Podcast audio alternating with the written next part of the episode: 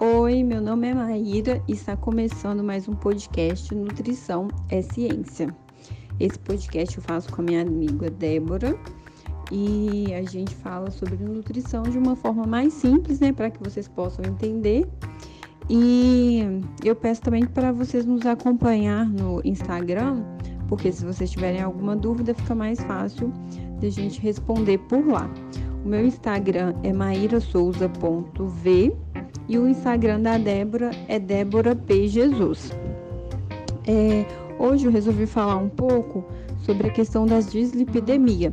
Né? Então, muita gente hoje conhece como colesterol alto, triglicérides altos, né?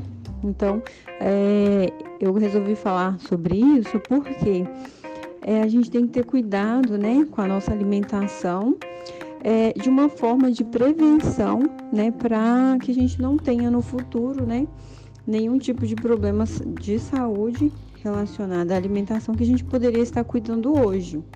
Né? Então, a dislipidemia, ela tem sim um fator genético, né? Então, tem pessoas que têm já alguns genes propensos ao aumento né, do, dos níveis de concentração do colesterol, triglicérides, né, uma redução do, do HDL, mas também a gente tem um fator secundário, né? O fator secundário está ligado à alimentação é, e ao estilo de vida.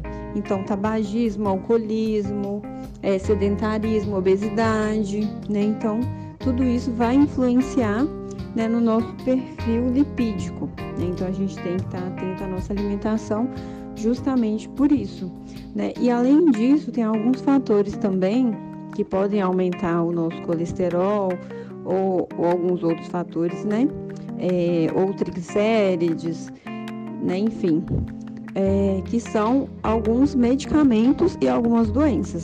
Né? Então depois eu vou deixar aqui para vocês é, no link da bio do Instagram é, as diretrizes, né? Onde vocês podem olhar certinho. Mas assim, só para colocar alguns pontos como exemplo, por exemplo, alguns medicamentos como é, diurético, é, anticoncepcional, né? Então, quem diria? O anticoncepcional também é um fator que pode alterar os, os níveis de colesterol, né? É, anabolizantes, né? Que está sendo muito usado sem algum acompanhamento profissional, né? Então, a gente tem que ter cuidado com isso, né?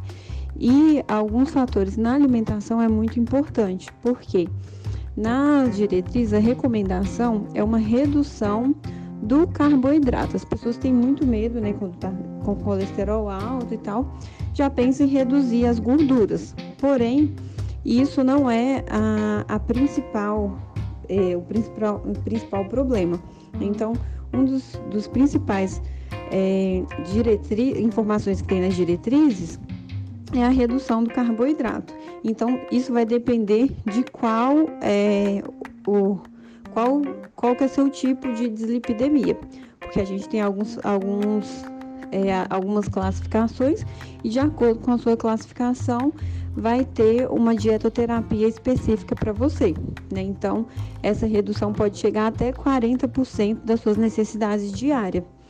E o colesterol, a gente não tem a redução, a gente tem a melhoria da qualidade do tipo de gordura né? Então a gente tem que retirar totalmente as gorduras trans, né? Então as gorduras trans, elas são completamente prejudiciais porque elas vão reduzir o HDL, né, que é conhecido como colesterol bom, aumentar os, os colesteróis que podem causar aterosclerose, né, e aumentar o nosso nível de, de risco de doenças, né, cardiovasculares.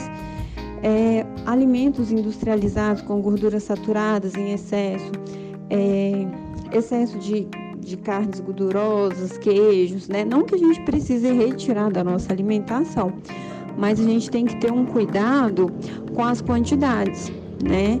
E como eu falei que a gente precisa melhorar a qualidade, então a gente tem as gorduras boas, né? Que são o ômega 3, né? Que ele ajuda no aumento da concentração do HDL, né? Então a gente tem que procurar é, uma alimentação mais balanceada.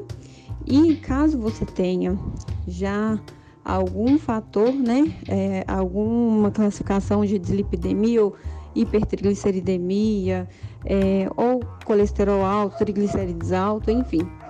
É bom você ter um acompanhamento nutricional, né?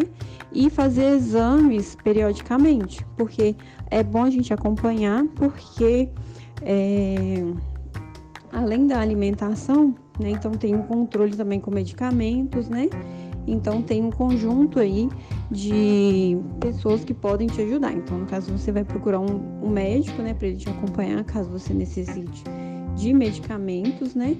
E um nutricionista para adequar a sua dieta de acordo com a classificação da sua dislipidemia, né? Então, pode ser é, que seu colesterol esteja alto, os triglicéridos ou o HDL esteja baixo. Às vezes pode necessitar de uma suplementação, né? Então a gente não pode se automedicar, se autossuplementar também, né? Porque é, pode ocasionar alguma outra desregulação né, no nosso perfil lipídico. Então, a minha dica é essa: procurar ter uma alimentação bem mais balanceada, né, rica em vegetais, é, procurar fontes de gorduras mais saudáveis, né, dos, dos próprios alimentos e evitar alimentos industrializados, embutidos, que a gente sabe que tem aquela gordura mais saturada, é, a gordura trans. Né? Então a gente sempre tem que buscar fontes de alimentação mais saudáveis. Então essa é a dica de hoje, né? E caso vocês tenham alguma dúvida, podem me chamar ou chamar a Débora né, no nosso Instagram. Então, repetindo, meu Instagram é maísasouza.v e o Instagram da Débora é Débora P. Jesus. Muito obrigada e até o próximo podcast.